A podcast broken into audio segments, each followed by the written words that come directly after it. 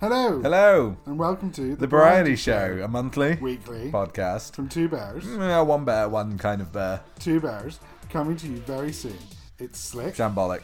hilarious, Nah, self absorbed. and provocative. Libelous? And our first episode will feature such thrilling topics as London Pride. that's like I've been to the concert twice because it's so bad. Like the second time was just to check that it was still bad.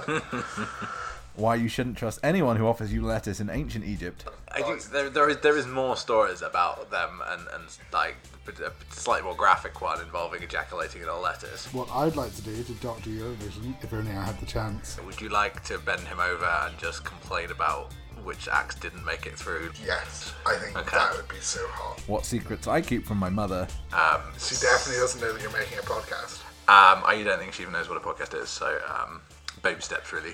And some deep and probing questions that will get to the heart of today's big issues.